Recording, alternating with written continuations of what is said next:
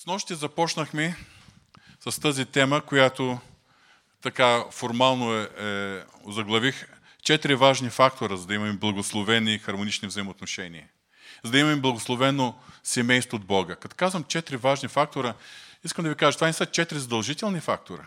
Защото човек може да не ги съблюдава. И съответно няма да бъде достатъчно благословен. Но ако искаме да бъдем под Божието благословени, има неща, които са е, Бог е поставил в, в сферата на нашия избор и на нашите решения. И така, четири важни фактора. Ако искаме наистина да бъдем е, семейният ни живот и семейните ни взаимоотношения под Божието благословение и да бъдат в пълнота. С нощ ще говорихме за правилното виждане за, е, за брак. Защото има различни виждания. Съвременната светска култура ни влияе на нас, вярващите. И ние знаем, че библейското становище, библейското виждане е, че брачната връзка е заветна връзка. А заветът е нещо свещено, заветът е нещо ненарушимо, заветът е нещо, което обвързва две страни, но не като формален договор, а за изця... цялостно посвещение, свободно, съзнателно посвещение, основано на жертвоготовна любов. Има и други виждания за брак. За съжаление, те ни влияят и понякога, въпреки че ние знаем заветните взаимоотношения, в които сме влезли в, със своята съпруга или със своя съпруг, за съжаление допускаме слабости и постъпваме както хората, които имат други разбирания. И затова с нощи основната така, предизвикателство пред нас беше да се замислим в кои области на нашите взаимоотношения, в, нашите, в нашето ежедневие ние се отклоняваме от библейският модел на заветните семейни взаимоотношения и постъпваме както хората, които имат други разбирания за брака. Тази вечер ще продължим с втория важен фактор. Тоест, ще говорим за правилния център, около който се изгражда брак. Или за правилната основа, върху която се изгражда брак. Да осъзнаем, че благословението от Бога брак е христоцентричен центриран около Исус Христос. Или изграден върху основата на Исус Христос. Когато говорим за брака, за семейните взаимоотношения, много често нашите представи се изграждат от културата, в която живеем, от влиянието, от филмите, сериалите, социалните медии които изграждат една нереалистична представа за любовта и за семейството. Когато човек гледа някой сериал, някой романтичен филм, когато емоциите така достигнат до своя връх, понякога може да се казва, ей да, точно това го искам. И аз очаквам точно такава романтика. Особено не семейните, младите. И аз очаквам принца на белия кон – всички, които сме семейни, знаем, че реалните семейни взаимоотношения преминат през различни фази. Има е, времена на висини, има времена на низини. Има насърчение, има и разочарование. Има съгласие и хармония, има и вътрешни битки и напрежение. И когато говорим за битките, утре малко повече отделим внимание за тях, но още от сега да анонсирам – Битките са от най-различно естество. Понякога са, има битки в семейството дори за елементарни неща. Например, кой да контролира дистанционното на телевизора. Или битки за реда. Как се поставя туалетната хартия? Как се вдига или не се вдига капака на туалетната чиния? Откъде и как да се стиска пастата за зъби? Как да се поставят чорапите или използваното бельо. Има и битки за по-сериозни неща. Как да се взимат решенията. Как да се разходват парите. Как да се обличат. Да се обличаме. Има понякога битки за готвенето, за подреждането на масата. Ние, вярващите, имаме и още една сфера, в която да имаме противоречия и битки. Това е по духовни въпроси. Аз го вярвам по този начин, казва мъжът. Жената казва, не, аз вярвам, че е по този начин. Словото така казва. Мъжът казва, да, това и почва спорове по духовни въпроси. По духовни въпроси, за неща свързани с църквата, с служението. скъпи приятели, няма универсален съвет, който да дадем, за да престана всички битки и да влезем в една пълна хармония в семейството. Обаче, важното е да знаем, че семейството това е пътуване, а не крайна дестинация. Тоест, това, че сме се ожени, това не означава, че сме пристигнали там, където сме пътували. Напротив, тогава сме започнали пътуването. И всеки ден, всеки ден, всеки ден, докато смъртта ни раздели, или докато дойде Христос да ни вземе, ние пътуваме в своя път за сближаване, за изграждане на взаимоотношението и за изграждане и върху правилната основа, която би трябвало да бъде Исус Христос. Както казах вчера, отново искам да повторя, нашия брак ще бъде до толкова добър, доколкото ние изберем да бъде и доколкото ние положим усилие за това. И полагайки тези усилия, ние осъзнаваме своята човешка ограниченост. И затова почваме да разчитаме на Господа. Затова се доверяваме на Господа. Затова търсим лицето на Господа. Затова търсим Неговата благодат. И Бог прибавя благодат, когато ние полагаме своите усилия.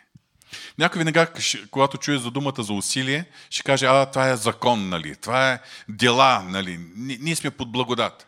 Искам да ви кажа, винаги Бог очаква ние да свършим това, което е наша отговорност, за да може след това да свърши това, което само Той може да свърши, а ние не можем. Примерът е възкресението на Лазар. Христос казва, отвалете камък. Той би могъл с една реч да направи така, че камъка да се изпари. Но Христос каза, отвалете камъка, защото хората там, дори да не им беше приятно, можеха да свършат това. И след това той извърши това, което само той може, хората не можеха. Да възкреси мъртвеца. По същият начин, винаги Бог очаква това, което е поставил в Словото като наша отговорност, ние да си го свършим. И след това Той дава своята благодат и своето благословение. Затова по отношение на нашите семейни взаимоотношения. Бог очаква ние да полагаме усилията, ние да вършим това, което е право, което Божието Слово ни инструктира и върху това, което на нас не ни достига като сила, като възможност, защото сме ограничени, защото сме хора, Бог дава благодата и чрез тази благодат не само, че ни дава сила ние да се сближаваме, да изграждаме по-здрави семейни взаимоотношения, но и да се променяме. И така, тази вечер ще говорим за центъра на семейния живот. Поставям един въпрос. Около какво или около кого е центриран твоят живот и съответно твоят брак за семейните? За несемейните, достатъчно да зададем въпросът върху какво е центриран твоя живот. Както животът на всеки човек, така и всеки един брак е центриран около нещо. Или се изгражда възоснова на нещо. Много пъти съм казал, че има голяма връзка между принципите, върху които е изградено семейството и принципите, върху които се изгражда църквата. Говорим за библейските принципи. Апостол Павел пише относно църквата, че никой не може да положи друга основа, освен положената, която е Исус Христос. Вярвам напълно, че тези думи може да ги отнесем и за семейството. Това е правилната основа. Но нека са, е, съвсем сериозно да си кажем, това, че си християнин, не означава, че твоя живот е изграден върху основата на Христос все още. Не означава, че твоя живот е христоцентричен. И че това, това, че вие като семейство и двамата сте християни, не означава все още, че вашият брак е христоцентричен. Около какво е изграден вашия брак или вашият личен живот? Това се определя от това, към кое се стремиш. Това, което запълва сърцето ти. Това, което е твоята цел, твоята мечта, твоята страст. Съвременната култура изгражда точно такова мислене. Че когато се стремиш към нещо, когато много силно го искаш, когато положиш усилие, когато след това го постигнеш, тогава животът ще бъде запълнен и ще се чувстваш щастлив. И много млади хора се поставят за цел да намерят точното си ребро. Разбирате за какво говоря? Момичета да намерят господин съвършен, а момчета да намерят госпожица съвършенна. И когато ги намерят, те вярват, че ще бъдат радостни и щастливи. Семействата, когато имаме някакви цели, около които сме се поставили, дългосрочни цели, и работим, и се доближаваме, и ги постигаме, ние вярваме, че тогава ще бъдем щастливи и животът ни ще бъде запълнен. Обаче, нека да си признаем следното. Дори и да постигнем някои от тези цели, които сме си поставили, в даден момент, ако това не са били добрите и правилните цели, ние достигаме до заключението, за което четем в книгата Еклисиаст. Суета на суетите, каза проповедникът, всичко е суета. Защото цели, които ни са правилни, дори да бъдат постигнати, оставят една празнота в сърцето. Една празнота в сърцето на всеки човек. Празнота в сърцата на съпрузите. Празнота, която се отразява и на семейните взаимоотношения.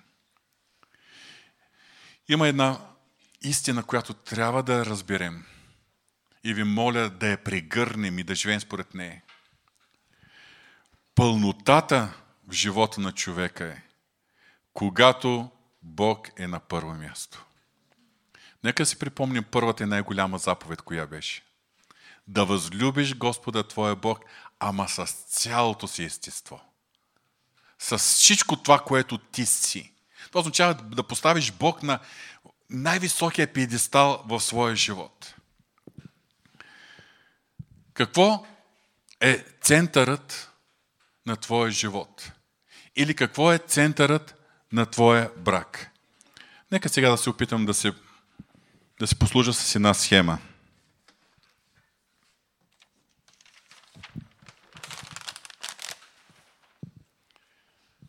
Кое е центърът на твоя живот? Аналогично, кое е центърът на вашия брак? Това, което е центърът, определя вашите вярвания и ценности. Не говоря за нашата вяра в Бога. Защото има много хора, които са вярващи, но поставяйки неправилния център в живота си, те си имат своите вярвания по отношение на това, на което са се посветили. Така че това, което е в центъра на вашия живот, определя вашите вярвания. Вярванията определят вашите ценности. Съответно, вярванията и ценности определят вашите решения и вашите действия. Вашите решения и вашите действия определят вашето влияние в момента и също, съответно вашето дългосрочно въздействие върху хората, които са около вас. Когато става въпрос за семейство, това, което е в центърът, определя вашите вярвания и ценности. От тук вярванията и ценности определят вашите решения и действия. Вашите решения и действия определят вашето влияние на първо място върху вашите деца. Вашите близки, най-близкото окръжение. Въздействието, което оказвате. Сега ние сме призовани да бъдем светлина в този свят. Тоест, нашето влияние да, да излъча Христовата светлина, Христовата личност, Христовата любов, Христовата благодат да се излъча чрез нас. Ама за тази цел, кой трябва да бъде в центърът на нашия живот и на нашия брак? Сега, когато ставаме въпрос въздействието или влиянието, което аз оказвам върху хората около себе си, върху семейството си, върху децата си, върху близките, върху хората, с които контактувам, ако това въздействие, ако това влияние не е доброто, не е правилното, ако хората не виждат в мене Христос, ако хората не виждат точно това, което Бог очаква да, да видим, да, да се види в мене, логичното наше, наше решение е да променим поведението си. И се опитваме тук да променим действията си, да променим постъпките си, да променим начина си на живот. И се опитваме, опитваме и какво се получава? Най-често резултатът е желание за добро имам, но не е сила да го върша. Ако искаме да променим влиянието си, наистина трябва да се променят решенията и действията ни. Но да се променят решенията ни и действията ни, трябва да се променят ценностите и вярванията ни. А за тази цел трябва да се промени това, което е в центъра на нашия живот или на нашето семейство. Промяната винаги започва отвътре навън. Не с чистенето на външното на чашата, а отвътре. Какво имам предвид?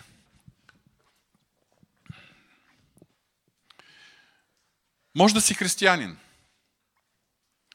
Но представи си, че в твоето семейство е изградено около твоето его, около твоето себе.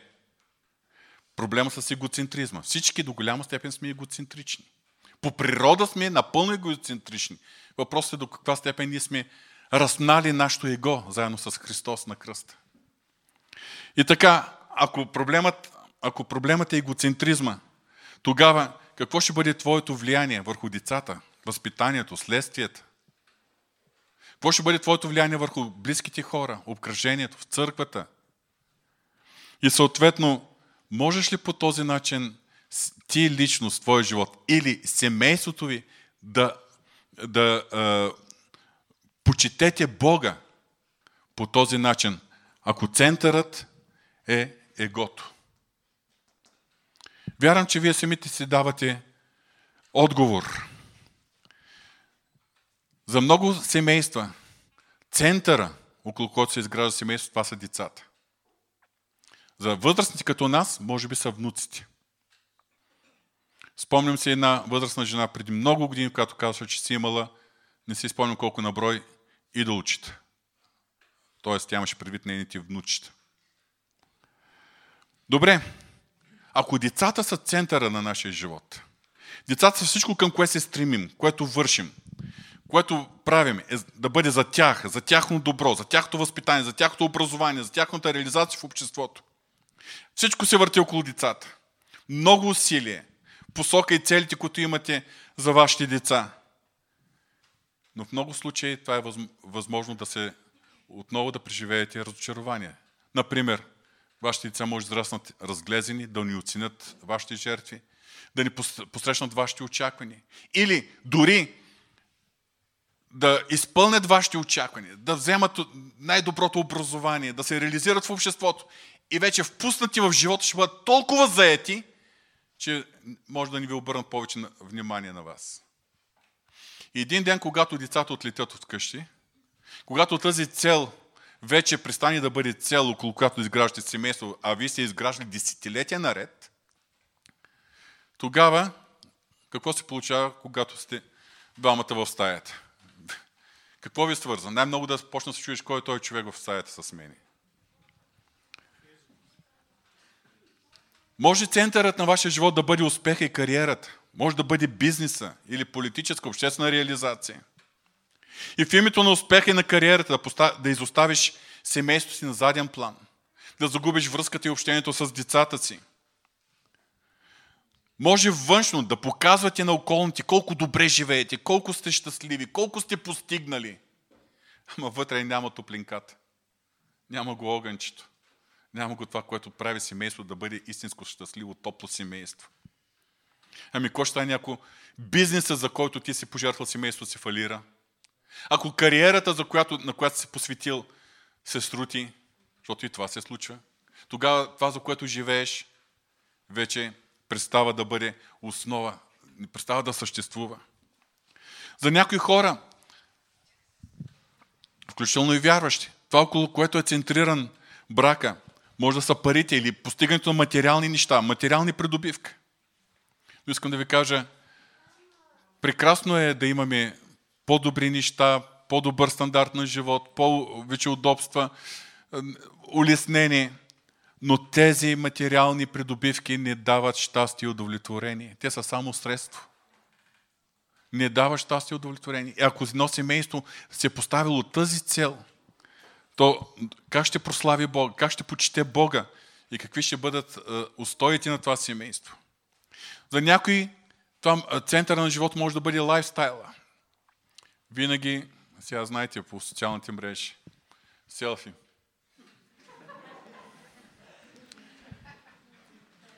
Да покажем стил, да покажем бляскавост.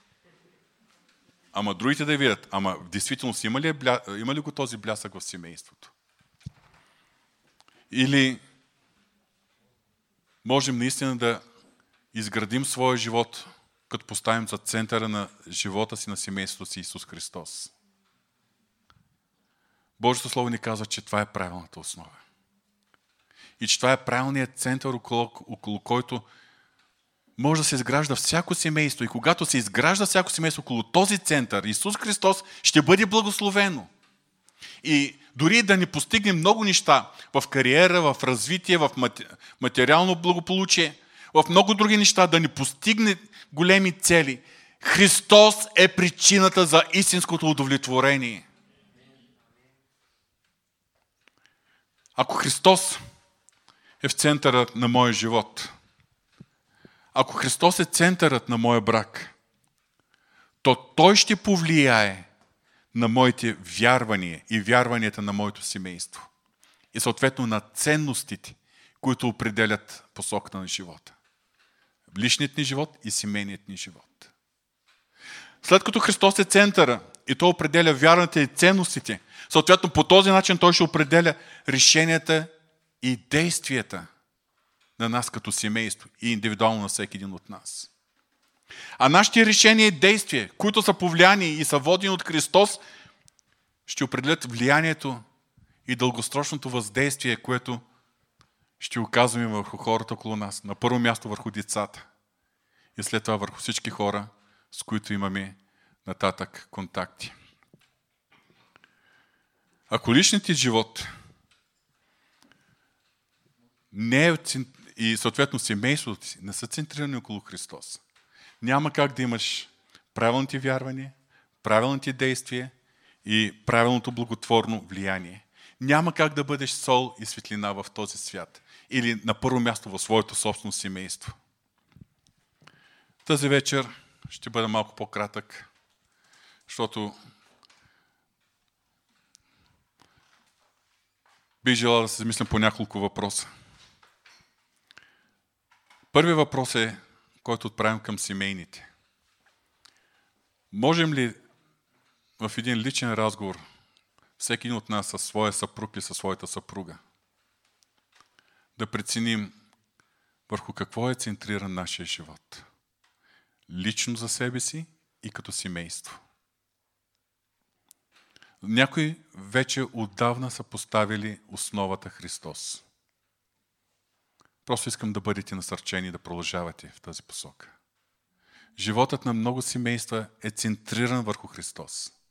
Бъдете насърчени, продължавайте, защото с вашето влияние ви ще помогнете на други около вас. Но ако някъде тази основа е разклатена, ако някъде виждаме изместване на центъра и не е Христос напълно, там може да бъдат някакви хобита, може да бъдат спортни е, страсти за палянковщина, могат да бъдат е, е, други интереси, индивидуални или семейни. Но ако центърът е изместен, то тогава трябва да положим някакви усилия за поставяне на правилната основа и изграждане семейство върху правилния център. За тези, които осъзнават, че имат нужда център да бъде преместен върху Христос, до сега е бил някъде по-настрани, но имате нужда да осъзнаете, че центърът трябва да бъде положен върху Христос. Искам да ви предизвикам. Започнете с трите основни християнски дисциплини, но да ги практикувате заедно. Трите основни християнски дисциплини, вярващите, които от църквата ни знаете за трикракото столче. Божието Слово, молитвата и общението с вярващите. Но този път искам да ви помоля, започнете да ги практикувате заедно. На първо място, заедно четени и размишления върху Божието Слово. Намерете време, двамата заедно, да четете заедно, ако трябва на глас, и разсъждавайте върху Божието Слово. Ама много сме заети. Ако сутрин сте заети, вечер, вместо да гледате телевизия, отворете Божието Слово. Ако вечер сте заети, намерете друго време. Но Божието Слово, ежедневно храни с Божието Слово заедно. Размишления върху Божието Слово заедно. Споделяйте това, вашите мисли, които Словото Божие възбужда във вас, един на друг. Защото точно Божието Слово въздейства и променя нашето мислене, нашите вярвания и ценности, от тук нашите решения, действия и влияние. Божието Слово е основният фактор. Освети ги чрез истината, се молеше Христос. Твоето Слово е истината. Втората ми молба е, освен Божието Слово, заедно. Молитва заедно. Съпруга и съпрузите. И съпругата. Ако децата са на съответната подходяща възраст, заедно с децата. Но отделете време за молитва заедно. Може да си имате индивидуално време за молитва. Ще бъде прекрасно. Прекарвайте повече време индивидуално за молитва, за кръща молитва за стаечка, но отделете време заедно за молитва. Сега срещал съм християни, които казват, а, аз не мога да се моля с жена си или с мъжа си. Това е нещо лично, това е нещо интимно, това е между мен и Бог. Скъпи приятели, нека си признаем, семейството е точно място, където място за интимност. Не, не е нормално мъж и жена, съпруг и съпруга да не могат да се молят заедно. Дори ако в началото ви е трудно, положете усилие. Но намерете възможност намерете време да се молите заедно. И когато вие се молите заедно, ще откриете как молитвата ви свързва. Сестра Гергина Кирякова, може би много от вас я познавате, тя има такова служение на поучение и съветване за семейства. Тя има такава мисъл, че молитвата е най-силното свързващо средство. Затова не е препоръчително за несемейни от различния пол да прекарат много време заедно в молитва. Особено ако нямат някакви сериозни намерения и не, живеят. Но за съпрузите е задължително да прекарваме време в молитва заедно. Защото когато знаеш, че вечерта ще застанеш пред Бога с молитва заедно, сигурно ще се замислиш преди да се скараш на жена си или на мъжа си през деня. Защото слънцето, Божие Слово казва слънцето да не залезе в разгневяването ви. А и молитвата, т.е. разгневяването, нарушените взаимоотношения, препятстват на молитвите ни. Може би, ако имаш някаква слабост да гледаш някои неща, или вечерта по телевизията дават недобри картини в даден филм или по телевизията, може би по-добре ще прецениш да си премиш на друг канал или да изключи телевизора, защото знаеш, след малко ще застанеш молитва с жена си. Нали разбирате за какво говоря? Молитвата променя. Молитвата свързва.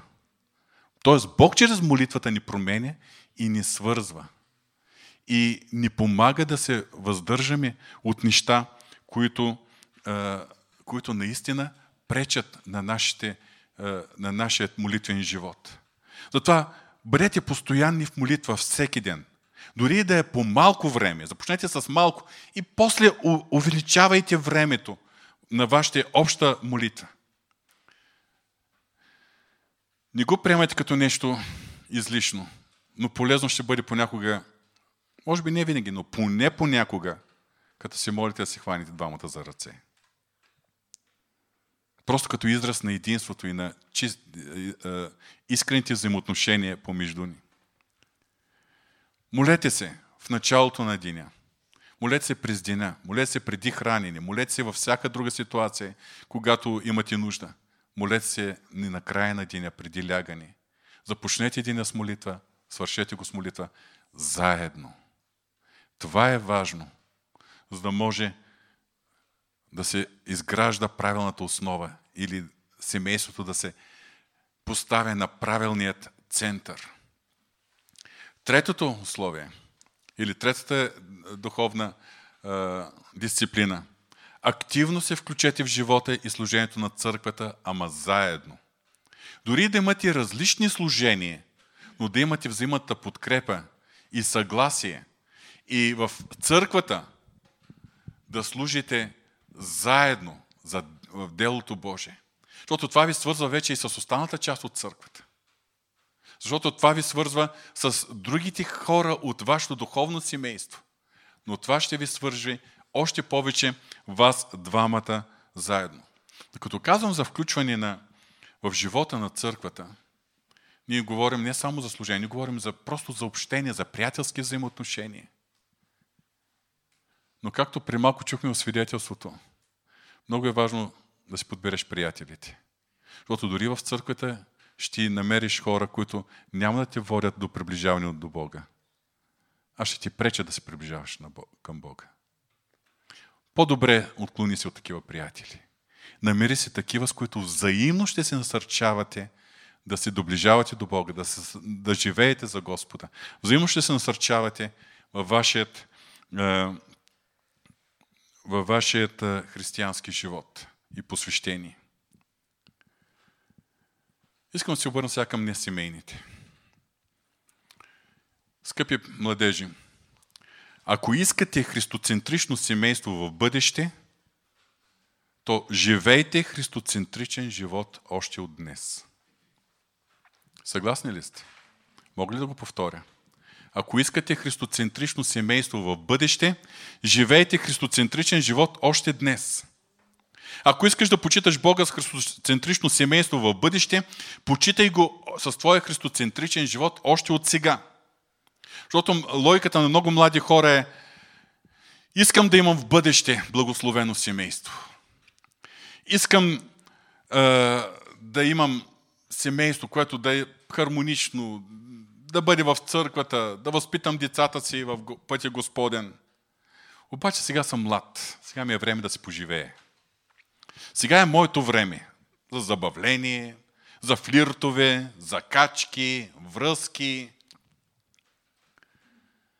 Скъпи младежи, всяко нещо, което вършиш и с което Бог не е съгласен, Библията го нарича грях. А ти не можеш да изграждаш живот на правда в бъдеще върху основата на греха днес.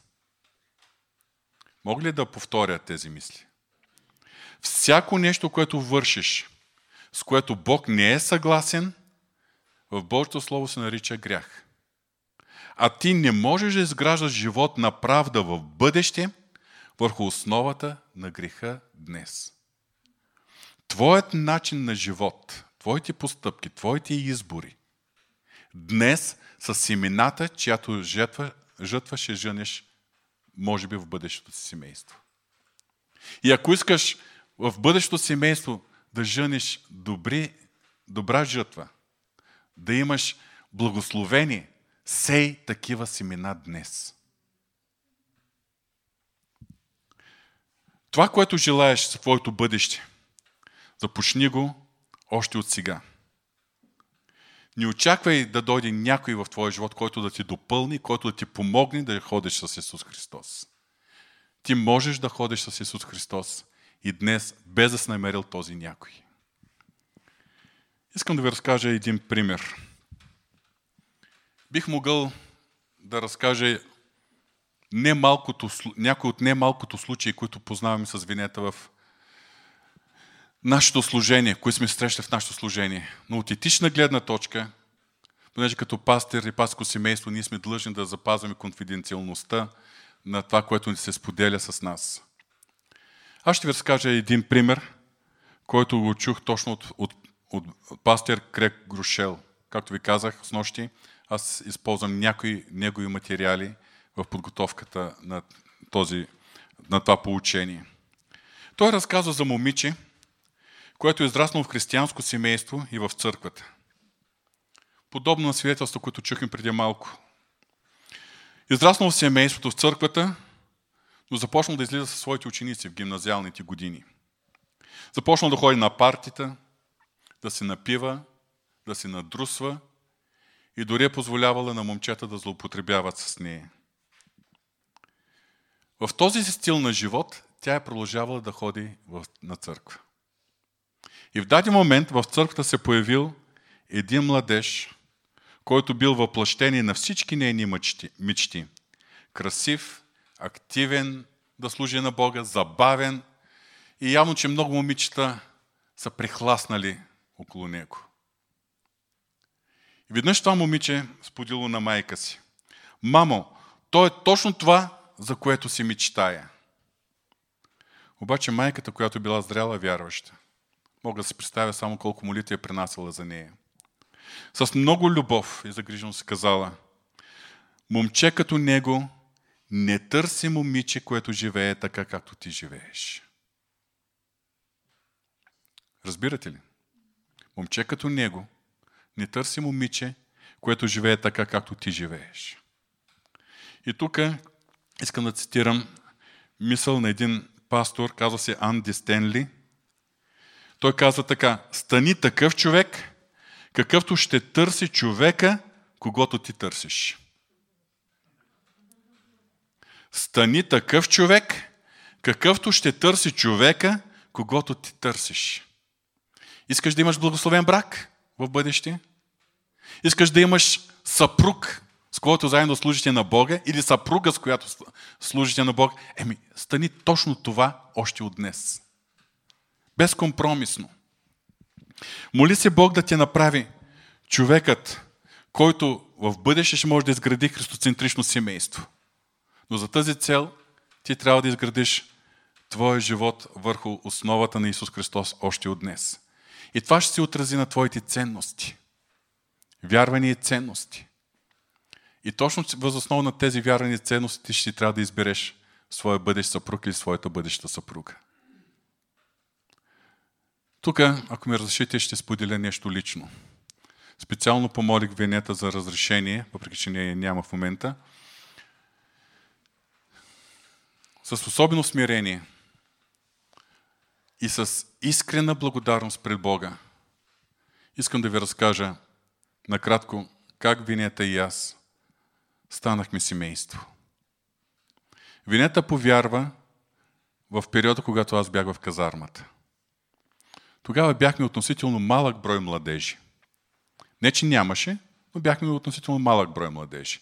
И въпреки, че бях в казармата, после е, имах възможност повече да излизам в края на, на този две годишен период. Честичко бях в отпуски, които са ме пускали началници или в които сам, сам се пусках. И общувахме заедно с другите младежи. И аз се чувствах като един вид духовен наставник на винета. Обясняваме какво е това новорождение, как трябва да повярва в Исус Христос, какво трябва да се случи с нея. И в даден момент се случи така, че тя получи кръщение с Святия Дух, а аз още не бях кръстен с Святия Дух. Две седмици бяха необходими на ревност. Това момиче току-що дошло в църквата да ме изпревари. И аз бях кръстен и изпълнен със Святия Дух. И когато ние в такъв кратък период от време, аз бях новороден, но в тинежа години нямах някакъв личен, особен духовен живот. С кръщението на Святия Дух започна моята духовна ревност и търсене на Господа. При нея също. Заедно се оказа, че имаме едни и същи интереси. Едни същи въпроси ни вълнуваха. Това защо така е в Божието Слово? Ма защо така се получава? Защо като се моля, това се случва? И така почнахме да споделяме, защото ние растяхме в Господа паралелно. И когато тя научи нещо, било някой го споделил, или прочел от някъде, или дошла до това прозрение по действието на Божието Слово и Святия Дух, бързо да ми го сподели на мене. Когато аз получа някакво прозрение или науча нещо, бързо го споделя с нея. Това ни свърза. Това ни свърза и ни държи до ден днешен. Общата ни ревност за Господа. И общо ни желание да служим на Господа. И когато наистина се задълбочиха нашите взаимоотношения, в даден момент аз си казах да знаеш, Вени, че нашия живот няма да бъде изграждане на тихото семейно щастие. Ние ще трябва да служим на Господа. Съгласна ли си на, да поемеш този риск, да поемеш и това? И тя каза, съгласна съм. И когато наистина станахме семейство, когато се оженихме, благодарим на Бога за пинчавката, за тържеството, всичко мина и замина. Но ние се свързахме с пълното съзнание, че изграждаме семейство, за да служим на Господа. Искам да ви кажа, скъпи брати и страни, не го казвам това, за да кажете, вижте, да кажа, вижте ма мене, аз съм пример, аз. Не, не, казвам го със смирение. Но искам да ви кажа, опитал съм колко спояващо, колко свързващо е това да имаме обща кауза. Утре ще говорим малко повече по този въпрос. Обща кауза, която да ни свързва. И това е каузата на Божието царство. Това е каузата на призива от Бога. Това означава да поставим правил, правилната личност в центъра. Исус Христос. Оттам нататък всичко се подрежда. Не можеш да поставиш друга, друг център и да искаш тук някъде да се подредат нещата. От тук започва. От тук започва. И аз се обръщам както към семейни, така и към несемейни. Независимо от семейното положение. Дори ако има някой, който преминава през трудности в семейния си живот, и не вижда в своя съпруг или съпруга отклик, отзвук, единство и така нататък. Постави Христос като център и като основа на твоя живот. И оттам нататък Господ знае как да работи. Амин. Боже святи, аз поделих своята човешка немощ. Това, което вярвам, че ти желаеш да имаме предвид, когато изграждаме нашите семейства. Моля ти ти да оживяваш това слово. Моля те, Господи, наистина да помогнеш на всички, защото ние всички признаваме, че сме хора, облечени в човешка немощ. Защото ние сме последвали Исус Христос, но допускаме други неща да запълнят нашия вътрешен човек и да започнат да определят посоката на нашия живот. Ние решаваме, че ще изграждаме живота си и семейства си върху центъра Христос. И също време допускаме, Господи, отклонение от този център и от правилната основа. Господи, прости ни и помогни ни да осъзнаем това. И да осъзнаем, че извън Христос няма пълнота, щастие и удовлетворение. Христос и чрез Христос всички наши вярвания и ценности да бъдат променени. Оттам нашите решения, нашите действия, както по отношение на семействата си и така по отношение на целия си живот, също да бъдат в хармония, в синхрон с волята на Христос. Оттам и нашето влияние да бъде влиянието на светлина и сол в този свят. Господи, само Ти можеш да ни помогнеш в нашата немощ, защото се лутаме, защото сме хора, Господи. Помогни ни, Боже святи. В името на Исус Христос. Амин.